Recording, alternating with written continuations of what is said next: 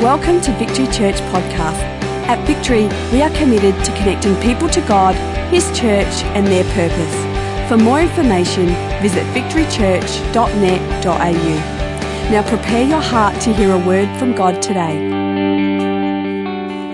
Earlier on this year, I had some time where I was just thinking about a one-liner that I've heard maybe thousands of times, which goes like this: the best is... You obviously haven't heard it. The best is yet to come. And as I began to think about that, I thought, you know, the enemy so often uses what has already been to cloud what is here right now. And if he can't use our past to cloud our present, he will dominate our present with what is not yet. And I'd like to suggest that even though tomorrow is going to be great in God, the best is not yet to come, the best is here right now. I had a dad who, in his later years, loved to walk, and he would walk for miles. In fact, he would do between eight and ten kilometers every day. He died at a fairly early age of seventy-nine. But even when he was seventy-eight, before he got a little unwell, he would walk these eight to ten kilometers every day, and he would look for people that didn't know about Jesus, and he would just ask them, do you know about Jesus? And Dad left with me many things, but one of the highlights of his life was something that he said when somebody said to him at seventy-nine, how do you walk eight to nine kilometers every day? He said, it's pretty easy, really. You just put this foot in front of the other one, and you just put that foot in front of that one, and if you keep doing that, you're going to walk right into a future that God's promised you. And I have it in my heart tonight, I've had it sitting on me this weekend, that some of us here tonight need to hear this, that God is saying to us, stop waiting for the miracle, but walk on. Make a decision that you're not going to allow what has taken place, or you're not going to become enamored with what is not yet, but to take the authority of the moment and not give up, but to continue to forge into your future the significance that God has by taking your next step. Seriously, that God is wanting to take us to a point where we haven't been before, but we are those that are going, we're not giving up just because we can't see. We're not giving up just because we've gone through a valley. We're not giving up because there's a few scars that are the residue of the journey so far. No, God's the healer of the infection beneath the scars, and we walk like Jesus walked, scarred into eternity.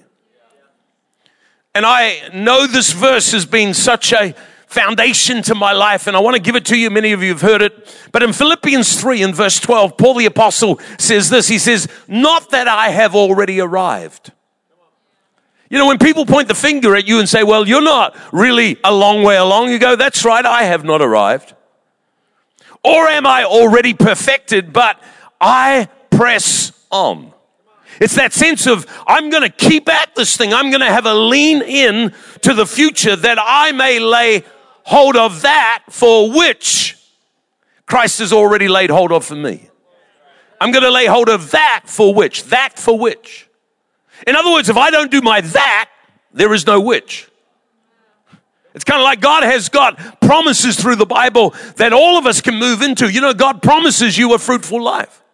But as we saw this morning, if you have no root, you have no fruit.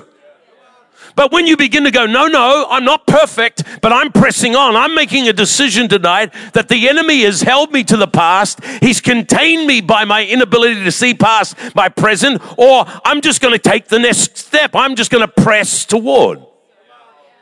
You, you know, people say, Paul, what have you done? Here you are, fifty-nine years of age, always been in church. The church in New Zealand is growing more significantly now than ever. What have you done? I, I, I've been through battles. There is so much that I could tell you that's negative, but one thing I've decided is just to be like Dad. See, some of us have stopped walking.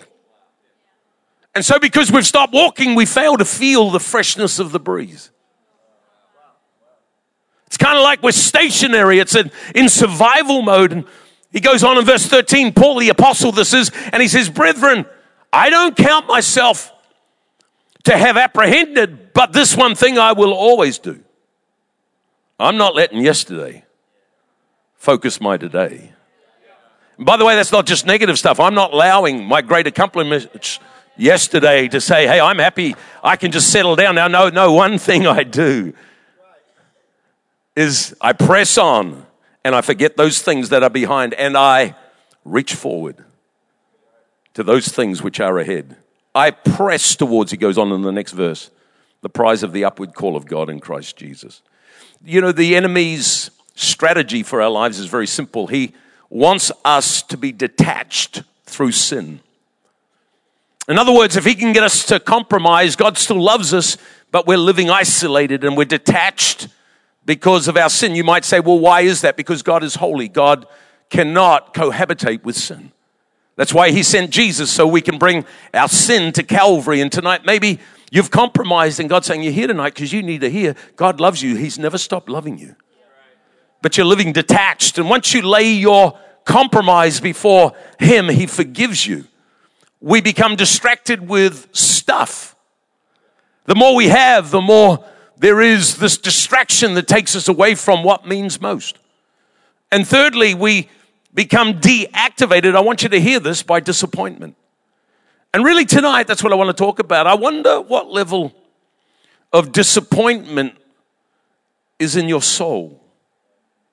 I wonder what deep down is really taking place. Uh, for us, we're in this incredible season in New Zealand. This year, we, or in fact, the last couple of years, we've seen the power of God working in ways that are just unbelievable. Uh, to be spending something like ninety million dollars on buildings in little New Zealand is just unheard of. And to see what God is doing and the lives that are being changed is amazing. But if I were to turn the coin over, I've got to say we've had more disappointments in the time where God is doing the most. And I kind of feel like God has taught me that I've got to remember when Jesus had his greatest victory, he wore his greatest scars. That actually the scars are not the things that will contain us. But it's when we look at the scars and we become focused upon those things that the enemy then can dampen down the wonder of what God wants to do through those scars. And tonight I, I kind of feel it's just resting hard on my heart. I mean, if you have time to read it, you can read in John twenty and then on into John twenty-one how there were twelve disciples and Jesus tells them that he's going to die and he's going to rise again. But one of the disciples by the name of Thomas, after Jesus has died, and even though he knew he was going to rise again, didn't want to go to church. He didn't want to turn up to the disciple group through the week. And so it was after Jesus rose how his disappointment, how the cloud of his today, the unexpected outcome of a, a Jesus that just didn't die, but he was, come on, he was mutilated. And it's like, well, God, where are you in this? God, God, where, where are you? If you're the all-powerful God, I know he had to die for sin, but he didn't have to die like that. People spitting on him and the crown of thorns on his head. And that fear of the unknown began to grip Thomas's heart.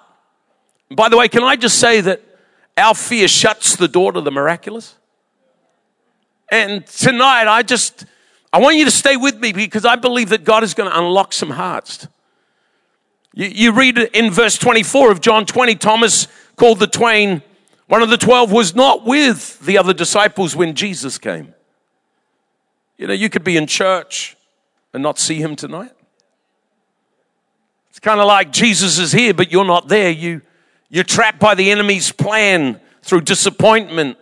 Come on, distraction of stuff or, or detachment of sin. And so the other disciples find Thomas, and Thomas, we've seen the Lord. What Jesus said happened. He's alive. Know what Thomas said? Unless I see in his hands the print of the nails. And unless I put my finger into the print of the nails and put my hand into his side, I won't believe. I found over years of serving Jesus that God can handle my honesty.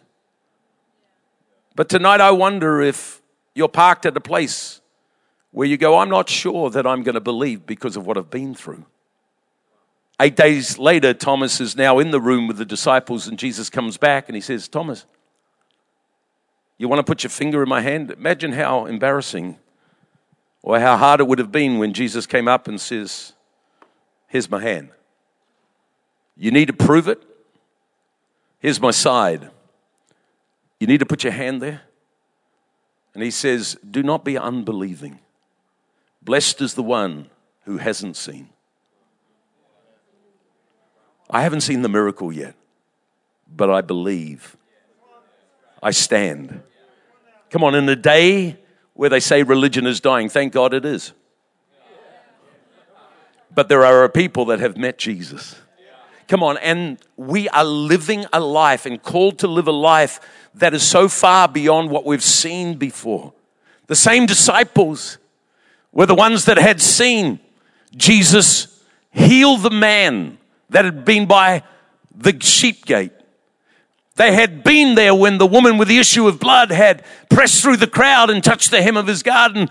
They had been there when Lazarus was raised to dead after four days because after three days he was officially gone. There was no way he could come back to life. But Jesus waited for four days to show all of us that no matter how dead is dead, it's not over.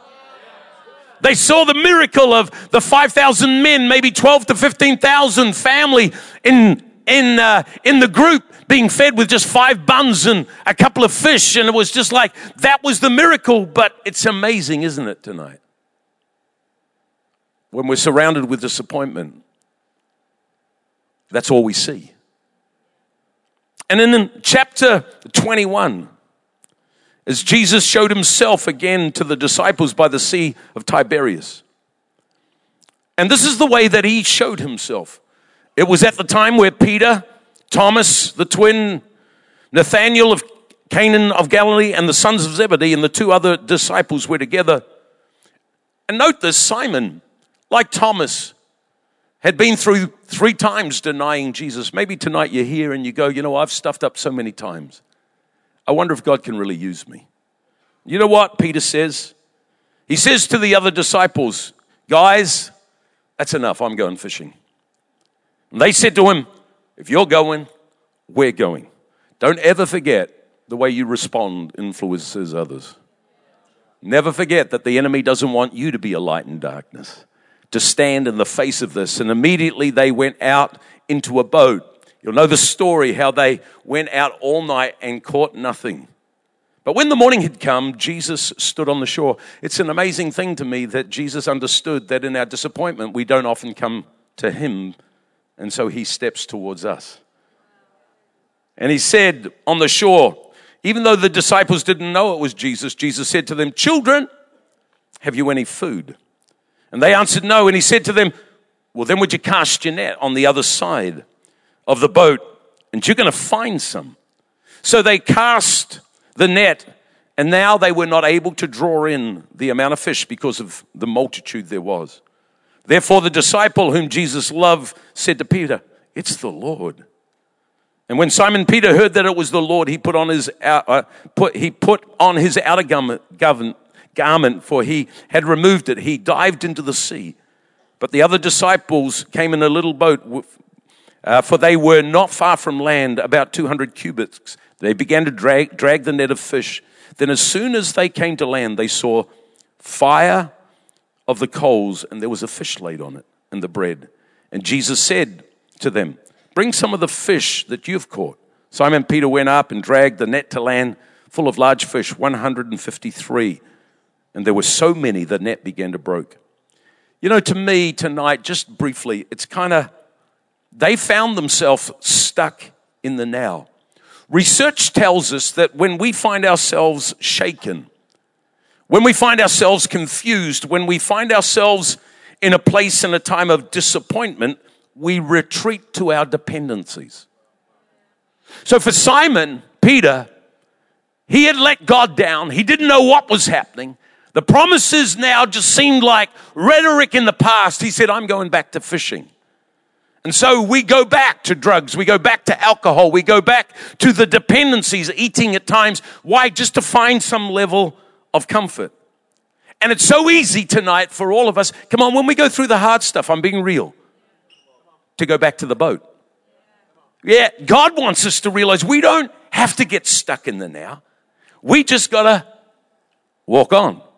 We've just got to make a decision that we're not going to allow what's happening around us to confuse the God that is within us. What do we do when we find ourselves unable to explain what's taking place? What do we do when all around us the thing that we didn't think would happen begins to happen? And I think for us, all of us, we have times where we're back at the boat. And tonight, I want to encourage you, just from my heart to yours, I want to deposit something that's deep. I decided I'm just going to keep walking on. And I'm not going to end back up at my boat, but I've discovered I will end up back where I came from when disappointment is allowed to become a despondency. What's going to push you back rather than walking into the purpose of God is when you go through a disappointment, which we all will. But you allow that disappointment to have the elevation of your perspective and you become despondent about what you've gone through. Like Peter said, I'm going fishing. This is too much for me right here, right now. You know what? I forsake, I forsook everything to follow Jesus. Jesus said that his kingdom was coming to earth, but the Roman Empire, they crucified him. Three times, even though Jesus told him, he failed. And tonight, I've felt those feelings and I know what that's like. What do we do when we want God to say yes and God says no? What do we do when we're serving God and something goes wrong? I'll never forget one of our worship leaders finding out she had cancer in her leg. Her name's Rhiannon. We were on holidays and they were doing some work and it just began to blow up and we got the news. We're up the north of New Zealand that they were whipping her into the hospital and they were going to amputate her leg. We just got to holidays. We jumped in the car. We raced back to Auckland, got to the hospital with her parents and family around, only to discover she had already been taken into surgery. I'll never forget when they wheeled her back and here she is coming back into the room and I could see that the sheet stopped at her knee. And they've got these drugs that bring them out very quickly. And so she came out and I'll never forget the expression on her face as she began to realize her leg was now gone. You know the first words that came out of her mouth? Pastor Paul, you're here. Pastor Marie, I can't wait to lead worship in three weeks' time at the Parachute Festival. And I thought to my God, I wonder if I would respond in that way when I go through the unexpected. In fact, only this week I was walking out of our offices two weeks ago and we were going to look at our new building and out of the back of my eye, I saw Rhiannon walking down the stairs. And she's got this specialized leg now that she puts on and I saw her walking down the stairs and it was just like this. As she went down the stairs and I thought, my, I've never once heard her complain. She's just walking on. Come on, I want to tell you tonight, if you're expecting a life where there's no disappointment, you're never going to find the wonder of what God can do through your disappointment. And by the way, in three weeks after that, she did stand up and worship on one leg. She's worshiping in church and she's leading people to Christ because she made a decision that even if I don't understand it, I'm not going back to the boat. I'm not going back to what was. I'm going to be somebody that's going to rub in the face of the enemy that he may have his day, but in the end he has nothing. Let me put it another way. What do you do when the Father says the cross is for you? Well, that was for Jesus. No, what, what do you do when God says, I want you to walk a, a walk that through that walk, you're going to release many, many other people. I love what Martin Luther King Junior says. He says, we must accept finite disappointment, but never lose infinite hope.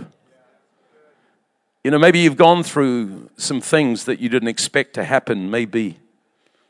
I know with Marie and her early childhood, some of you have read her story when your innocence is taken and you had no say in it. You could live a victim because you allow that disappointment to become a despondency.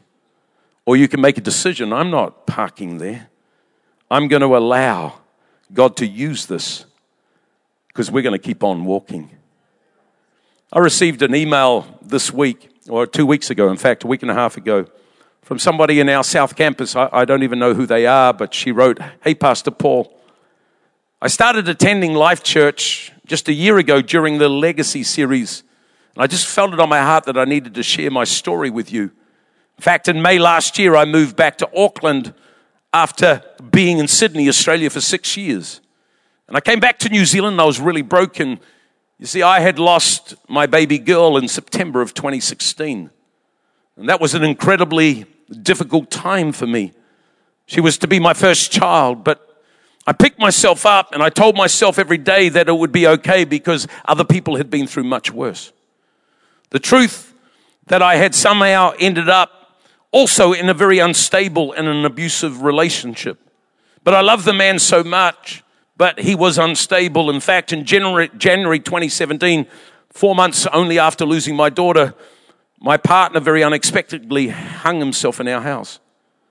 And I had to deal with it on my own. I cut him down and I tried to resuscitate him. I can't begin to describe how I felt after that happened as self-blame grabbed a hold of my heart. And then others would point the finger at me and say I had something to do it, do with it. I was then made redundant from my job and I could no longer afford my house. And I was extremely broken, and during this time I had a few people throw scripture at me, Christian people, and tell told me what happened was because I was sinning. Can I say, come on, let's not do that stupid stuff. I felt I was being kicked while I was down. There was so much to the story. In fact, in five months I felt everything I had ever known, everything I had ever thought was gone. I thought I was going to start a family. I was engaged to be married. I had a house, a good job, but everything was gone. I wanted the pain to end, so I began to research how I could end my own life on the internet.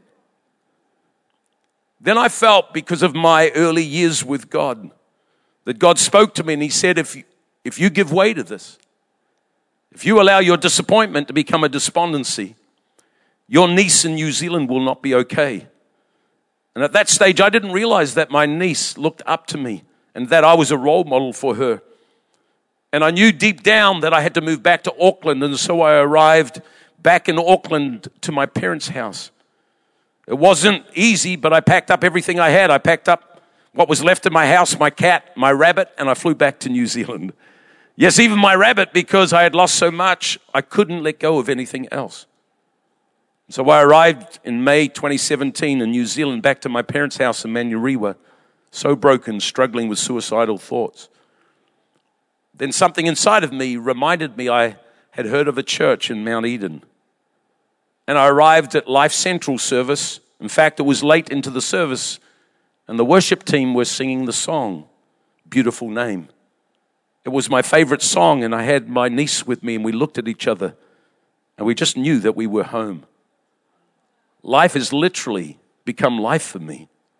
After a year, I have gone from being suicidal and on antidepressants, swimming in hopelessness, to now having extreme hope. I'm excited for my future. I know that God has a good plan for me, and I thank God every day for Life Church. I want to let you know how much life has blessed me. God, through life, has brought me back to life, and I have a life that's abundant. I'm on the welcome team now, and my niece comes every service with me. You know, the devil tried to take me out, but God had other plans. He's lifted me up from the miry clay. He's put my feet back on a path, and now I'm filled and refueled for kingdom purpose. I'm so excited for the twenty twenty vision. She made a decision to walk on. Tonight, I'm talking to people. This is maybe not a happy, clappy message, but I'm saying to you, you come to church in a divine moment where God's saying, yes, you've been through some stuff. You don't have to hide that. The shame is not yours to carry. The guilt is not there, come on, to lay you down. God's saying, would you get up? Don't go back to the boat. Don't allow the enemy and the disappointment that you don't understand to stop you, but begin to walk forward, because we will have tribulation in this world. Uh, I love this quote by Robert Kiyosaki. He says, the size of your success is measured by the size of your dream, the strength of your desire, and how you handle disappointment along the way. Don't go back. Don't allow what you've been through to define who you are, because I'm a child of God. God. God loves to take the broken. God loves to use us. I think the second thing for me, just very quickly tonight, is we ended up back at the boat if we allow that disappointment to become despondency, but when we fail our faith moments. You know, God wants you to take a step of faith. Can you imagine what we could see happen in the next season of time? If Marie and I didn't take the steps of faith that God's asked us to do, maybe there was no place for Leanne to come. If the music didn't practice and say, no, we felt like we couldn't do that, but God wants us to do it. And so we're going to create an environment where other people can find God. We're going to move in and we're going to walk on into the wonder of God. Four years ago, I was diagnosed with a melanoma. And when I went to the top specialist in New Zealand, he had a look at my neck and they cut me with twenty-eight stitches here. They took out all of the nodes in my neck, and his prognosis was, it's most probably right through your body. I tell you, for two weeks, there was this feeling of, I could die. But what I made a decision was, if it's my time, I'm going to go, because I know where I'm going, but I'm not going to stop walking. And by God's grace, he met me at that point. I'm still here today. And I want to tell you, whenever your time is, don't allow the natural to determine the level of faith you have. And when things happen that you don't understand, I'm here to tell you tonight, it's just a platform for God to work. So here's Peter and the boys. Despondent. So they go back to the boat. At least one thing we can do is fish. And you know, here's the reality. If you don't walk forward, you'll go back to where you think your security is. And where you used to catch fish, there are no fish. Come on, we are not called to park and go back. And so Jesus comes to them, and he's, I, I note his words. He says, children, have you caught any fish? Got any food? He said, no, we fished all night, and there's nothing. You know what Jesus said? What? Would you cast your net to the other side of the boat? What a silly thing to say. If you've had anything to do with fishing, the width of a boat has nothing to do with the fish that's underneath. Come on, look at me tonight. I want to believe that you and your children and your future is going to be so fruitful in the kingdom of God. But I'm asking you, come on, Matt, come and join me. I'm asking you to take the steps of faith that God puts in front of you. If you step into what God wants you to do, if you take a decision to go, doesn't matter what I go through. God wants me to worship lead. So every time I go down a step, I've got to do this. I'm going to do it. Come on. No matter what I've been through, there's a niece. There's someone else that's going to follow my example. And whatever I've been through, devil, you thought it was going to crush me. But God's promised he's going to use everything together for good. So therefore, I'm going to rise up and I'm going to stand up and I'm going to believe God. By the way, he didn't say, just drop your net. He says, I want you to be intentional. Come on, God wants every one of us to be men and women of faith. Some of you have taken a step and it didn't work out the way you thought. Don't you park there. Just begin to say, okay, God, you want that? I'm believing the church in New Zealand is going to be so large.